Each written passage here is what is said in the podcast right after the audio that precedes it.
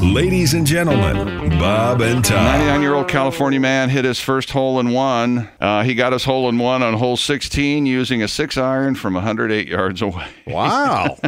99 years old. cool enough that he's out there, huh? That's great. Usually at, at his age, if uh, you're cutting strokes on the golf course, it's, it's, your, it's your buddies.